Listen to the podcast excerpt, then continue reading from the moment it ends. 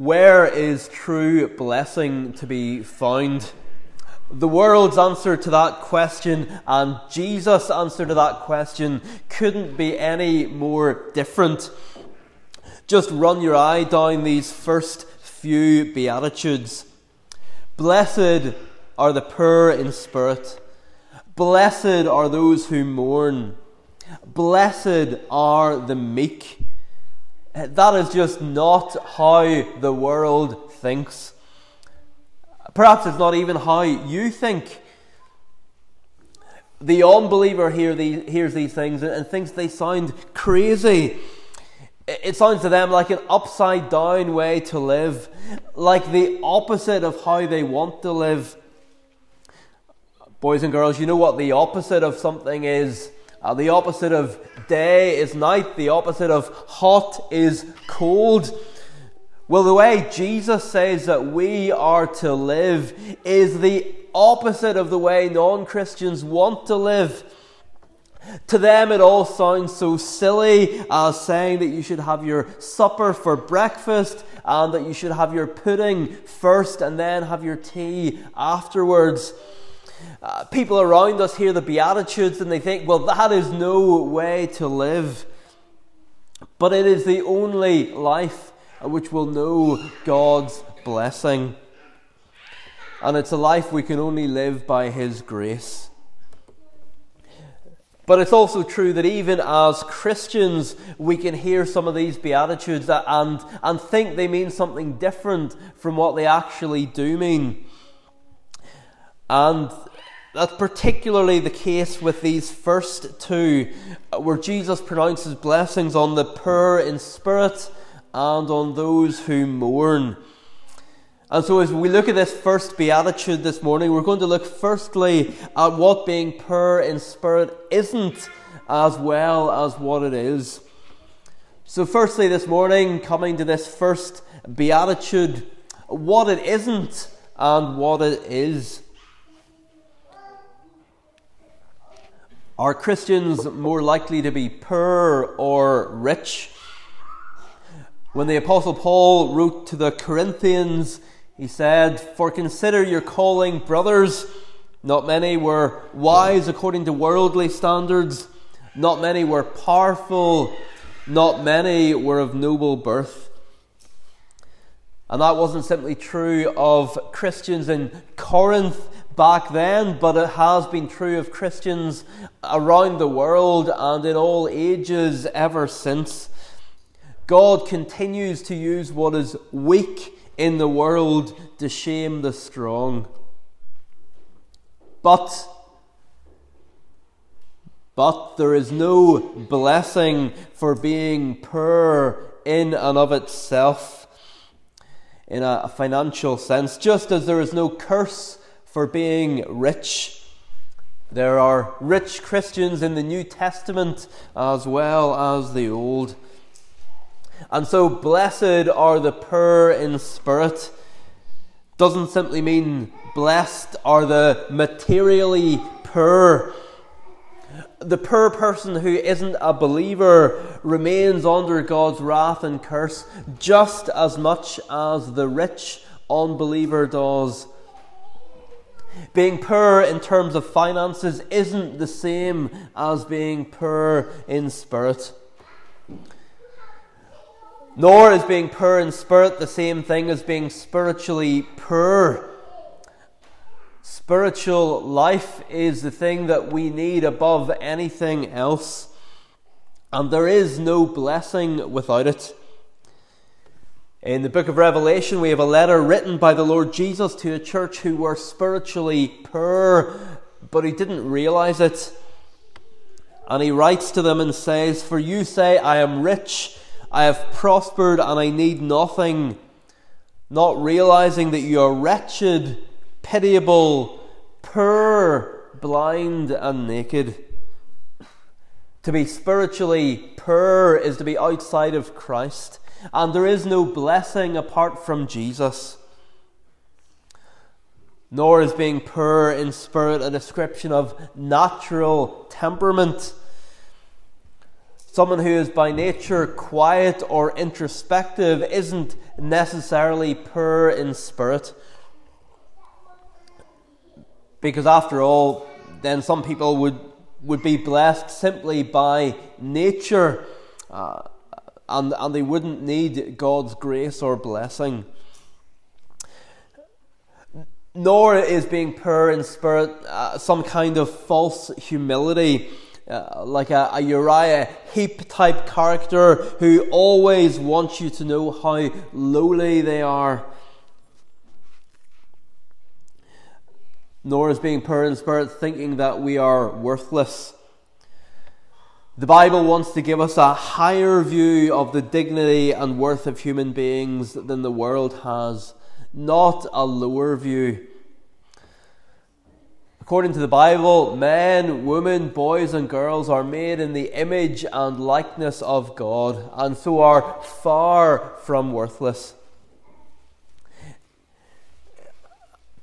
It's not actually a mark of spirituality to say, well, I, have nothing to contribute. What, what could I do?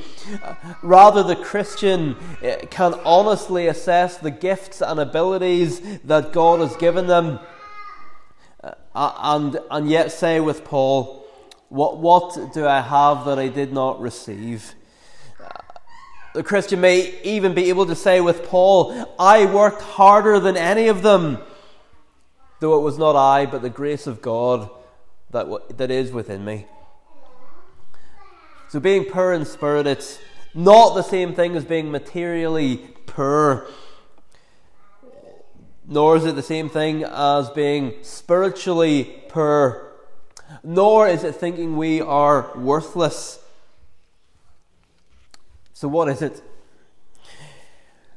Well, one really helpful verse to shed light on, on what it is to be poor in spirit is 1 Corinthians 2.11. Uh, it's printed on the back of the service sheet for you. 1 Corinthians 2.11. For who knows a person's thoughts except the spirit of that person which is in him? The word spirit there is talking about our inner selves. No one can know our thoughts apart from our inner selves, our, our spirits. Uh, so, spirit in 1 Corinthians 2 refers to our inner beings, and particularly the knowledge of ourselves that we have in our inner beings. And so to take that back to the first beatitude, to be poor in spirit is talking about the assessment that we make of ourselves. It's talking about how we view ourselves. The two most important things about any human being are, are what we think of, about God uh, and what we think about ourselves. And the question at the very beginning of the Sermon on the Mount is what do you think about yourself? How do you see yourself before God? How did you view yourself as you came in here this morning in relation to God? Are you like those in the church in Laodicea? Did you come in this morning effectively saying in your mind, Well, I am rich, I have prospered, I need nothing. Yes, I'll, I'll come to church, but I don't really need God to give me anything. Or do you realize that apart from Jesus Christ, you are wretched, pitiable, poor, blind, and naked? Jesus gives us an example elsewhere of what being poor in spirit looks like. Two men go up to the temple to pray, one a Pharisee one a tax collector.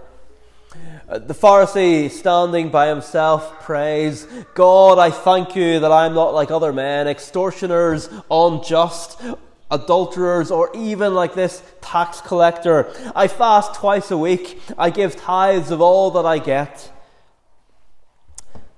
But the tax collector, standing far off, would not even lift up his eyes to heaven, but beat his breast and said, God, be merciful to me, a sinner. Well, who is poor in spirit there? It's the tax collector.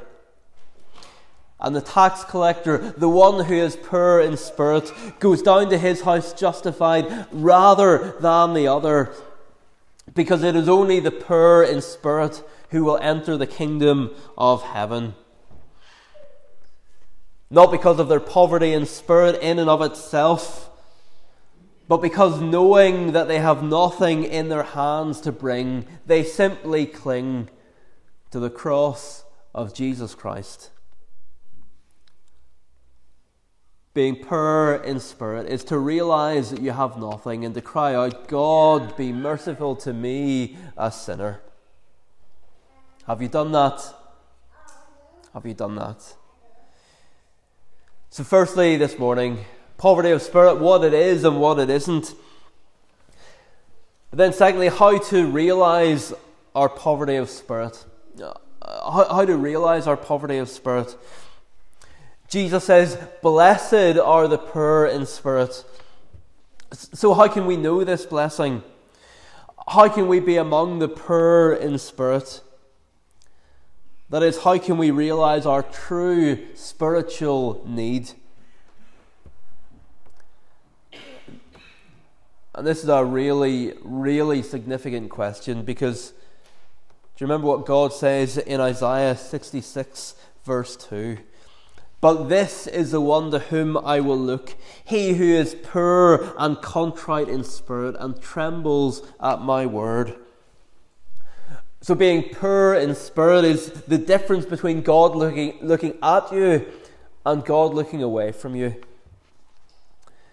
In other words, you cannot hope to know the favour of God without being poor in spirit.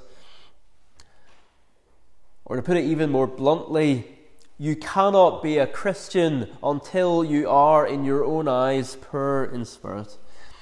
You cannot be a Christian until you are, in your own eyes, poor in spirit. Simply accepting a, a, set of facts as true won't make you a Christian. Even intellectually accepting the idea that you are poor in spirit won't make you a Christian. But you cannot be a Christian until you are, in your own eyes, poor in spirit. So, how can you become a person who sees your poverty of spirit? And by the way, if that still seems an unpleasant prospect to you, if you're still thinking, well, why would I want to, to see my poverty of spirit? Remember, uh, I quoted it earlier in the service. Uh, someone once said, God first empties a man of himself before he pours in the precious wine of his grace until you become poor in spirit, until you're emptied of yourself, God won't pour in His grace. So, how can you become someone who sees your own poverty of spirit? Well, in a sense, there's nothing that we can do to become poor in spirit. It's something which God has to reveal to us and work in us. But God does use means to do that. And the two great ways that we realize our poverty of spirit are by comparing ourselves to God's law and comparing ourselves to God Himself. By God's grace, if we compare ourselves to, to God's law and to God Himself, we'll see our poverty of spirit we'll see that we have nothing that we can bring to the table, spiritually speaking. In fact, one of Jesus' great aims of the Sermon on the Mount, which the Beatitudes are the first part of, is to show us just how far short of God's law we fall. The Jews in Jesus' day, like many people in our day, had uh, convinced themselves that if they didn't murder, if they didn't commit adultery, and so on, then they'd be fine. In other words, that they had reduced God's law simply to outward obedience. But then Jesus comes along and he blows that interpretation out of the water. Immediately after the Beatitudes, he'll go on to talk uh, in verse 21 if you cast your eye down. Uh, you have said, you have heard that it was said to those of old, You shall not murder, and whoever murders shall be liable to judgment. But I say to you that everyone who is angry with his brother will be liable to judgment. Whoever insults his brother will be liable to the council, and whoever says you fool will be liable to the hell of fire. He says in verse 27 You have heard that it was said, You shall not commit adultery. But I say to you that everyone who looks at a woman with lustful intent has already committed adultery with her in his heart. That's the, the sixth and seventh commandments, uh, and we're to understand the rest in the same way. If God's law was just about not doing the outward action, we could kid ourselves that we were okay. But if it's about our words, if it's about our hearts, if it's about our thoughts, then we have no chance. We have no chance. Suddenly, we see that all the righteousness we once thought we had is like filthy rags, and we realize that we are exposed and naked before God. And to realize that, uh, and not to try and deny it or cover it up, to acknowledge that, that's what it is to be poor in spirit. And the reason, by the way, that God's law exposes our poverty of spirit is because the law isn't an arbitrary set of rules, but it reflects God's character. Think what happens to those in Scripture who come face to face, either literally or metaphorically, with God Himself. How do they react? Well, like Isaiah, they are undone. Isaiah, that prophet who had just pronounced a series of six woes, he sees the Lord Jesus in his glory and he utters a seventh woe, and it's on himself. Woe is me. Job says at the end of the book, I had heard of you by the hearing of the ear, but now my eye sees you. Therefore I despise myself and repent in dust and ashes. That's what it is to be poor in spirit. It's not false humility, but it's to see ourselves in light of God's awesome holiness and to realize the depth of our spiritual poverty. Have you seen the depth of your own spiritual poverty? Because sooner or later you will have to. But if the moment you realize that is the moment after your life on earth ends, then it will be too late. It will be too late to do anything about it. Perhaps someone will say, well, those are Old Testament examples. Our view of God has evolved. But think of Peter and John. Jesus' two closest friends when he was on earth. Peter gets just a glimpse of Jesus' glory in one of his miracles, and he says, Depart from me, for I am a sinful man, O Lord. John, uh, the disciple whom Jesus loved, sees the risen Jesus in his glory, and he tells us, When I saw him, I fell at his feet as though dead. And unless you have seen what Peter and John saw, unless you have seen the glory of Jesus that they saw, you won't realize your own spiritual poverty.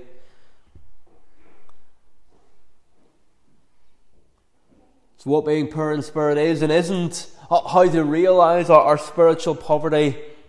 Thirdly and finally, this morning, what realizing our poverty of spirit leads to.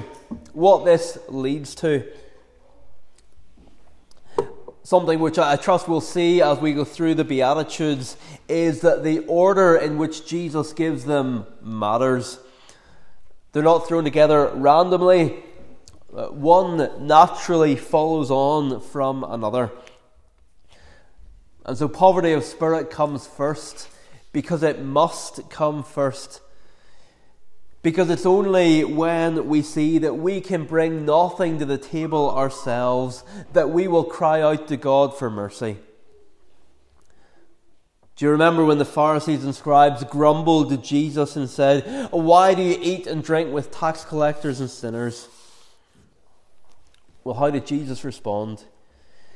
He said, Those who are well have no need of a doctor, but those who are sick. I've come not to call the righteous, but sinners to repentance. Now, when Jesus said that, did he mean that the Pharisees were healthy?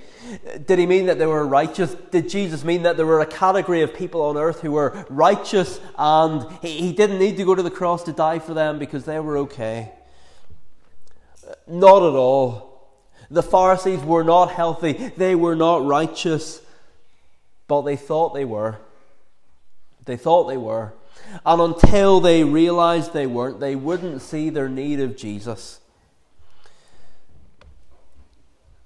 But on the other hand, because the tax collectors and sinners realized their need, they flocked to Jesus.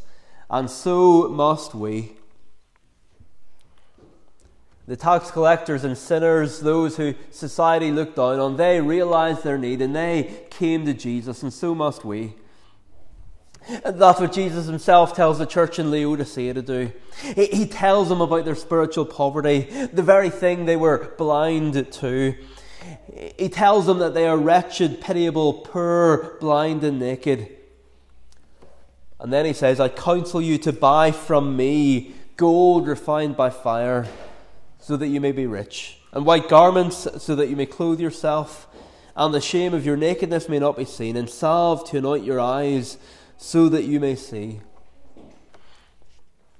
Boys and girls, do you ever play shops where you have to go and buy certain things? Well, here Jesus tells these people that there are two things in particular that they need to buy from him. First, they need to buy ointment for their eyes because they are blind and they don't see their need for Jesus. Uh, they're walking around thinking that they're okay, but it's because they're blind. Uh, but some people won't buy even that because they think they don't, they don't need it. Uh, there was once a, a, Roman philosopher, and apparently he had a servant girl born blind in his house. But as she grew up, she wouldn't believe that she was blind. She said, The house is dark, but I am not blind. The house is dark, I am not blind. And people today say, well, the problem is with the world. Uh, the problem is with the politicians. It's not with me. I'm fine. I'm not blind. But we are. And so we need to buy ointment to open our eyes. And then once our eyes are opened, we need, uh, and we realize that in God's sight, uh, we are naked. Then the second thing we need to buy is clothes. What clothes do we need to buy? Uh, well, we need to be covered in the robe of Jesus' righteousness. Boys and girls, do you know what it is to come in from playing outside and your clothes are, are totally filthy? Uh, and you have to take them straight off and put them in the washing machine. Well, that's a bit like what sin does to us. It makes us dirty. Uh, but it doesn't come from outside, it, it comes from inside us. But if we come to Jesus, He promises not just to wash our sins away, but to give us new, clean clothes to wear. Clothes which He has made for us by His perfect life. And if we're wearing those clothes, in other words, if we're trusting in Him, then when God looks at us, He doesn't see the dirtiness of our sin, but He sees Jesus' perfect obedience instead. You know, the, the, Apostle Paul once thought that God would look on all the good things that he did and that God would be impressed by how nice his clothes were, uh, as it were, his clothes being all the good things that he did when actually his clothes were filthy. Because although he was doing some good things and some very bad things, but, but even the good things that he did, he didn't have any love for God in his heart. Uh, and so those, those good deeds that he thought he did, they were, they were filthy in God's sight. And after Jesus saved him, Paul looked back at all that and he said, Whatever gain I had, I counted as loss for the sake of Christ. He said, I have suffered the loss of all things and count them as rubbish, in order that I may gain Christ and be found in him, not having a righteousness of my own that comes from the law, but that which comes through faith in Christ. The righteousness from God that depends on faith. To be poor in spirit is to realize the desperate condition we're in, to realize that the boat we're on is sinking to realize that there's a payment which has to be made, which we could never pay by ourselves. Some people are in those positions and they're in denials. The boat will never sink, uh, the debt will never have to be paid. But to be poor in spirit is to accept that you will die if you don't jump into the lifeboat. It's to realize that unless you accept the astoundingly generous offer to pay what you owe, you will be ruined and lose everything. To be poor in spirit is, in a word, to look at your life and realize that any good you might have can only come from God. And to realize the truth of Martin Luther's dying words We are beggars, this is true. We are beggars, this is true. So, have you done that? Have you jumped into the lifeboat? Have you accepted Jesus' offer to pay your debt? Could it be that someone here today is still in denial about their spiritual condition? If that's you, then don't go on a moment longer because each of these Beatitudes has an opposite. If those who are poor in spirit are blessed, then those who aren't are cursed. Perhaps you don't think you're under God's curse this morning because you haven't committed any big sins in the world's eyes. You haven't murdered anyone. You haven't committed adultery. But to borrow an illustration from Thomas Watson, uh, some boats escape the rocks, but they run aground in the sand. And in the same way, some people escape the rocks of big outward sins, but are cast away in the sand of self righteousness. They think they're okay because they haven't done some of the things that people around them have done. They haven't done drugs. They ha- they've lived a, a stable family life. They've served the community. They've lived a respectable life that others even look up to. But without Jesus, to do all those things is to escape the rocks, but to run aground on the sand and still be lost. It's to be, be so puffed up in your own sight that, that you're too big to enter in the door of heaven. But it doesn't have to be that way. Realize your desperate spiritual need. By God's grace, face up to your poverty of spirit. Understand that you can bring nothing to the table. Accept Jesus Christ freely offered in the gospel, and the kingdom of heaven will be yours. Amen.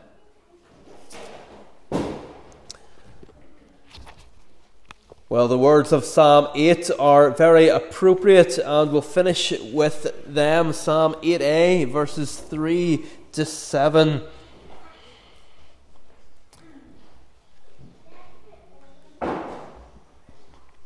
Psalm 8a, page 10, uh, verses 3 to the end. In verse 3, uh, the writer looks at God and what God has made. Will I look up unto the heavens which your own fingers made, unto the moon and to the stars which you in order laid? And what's his reaction when he sees God and God's glory and God's power in creation?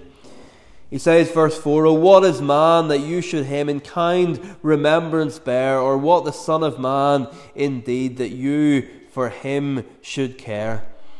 And yet the psalm goes on to speak in verse 6 not simply of the dignity of created man, but of the, the exalted glory of the uncreated God man, the Lord Jesus Christ. So Psalm 8a, 3 to 7, we'll stand and sing.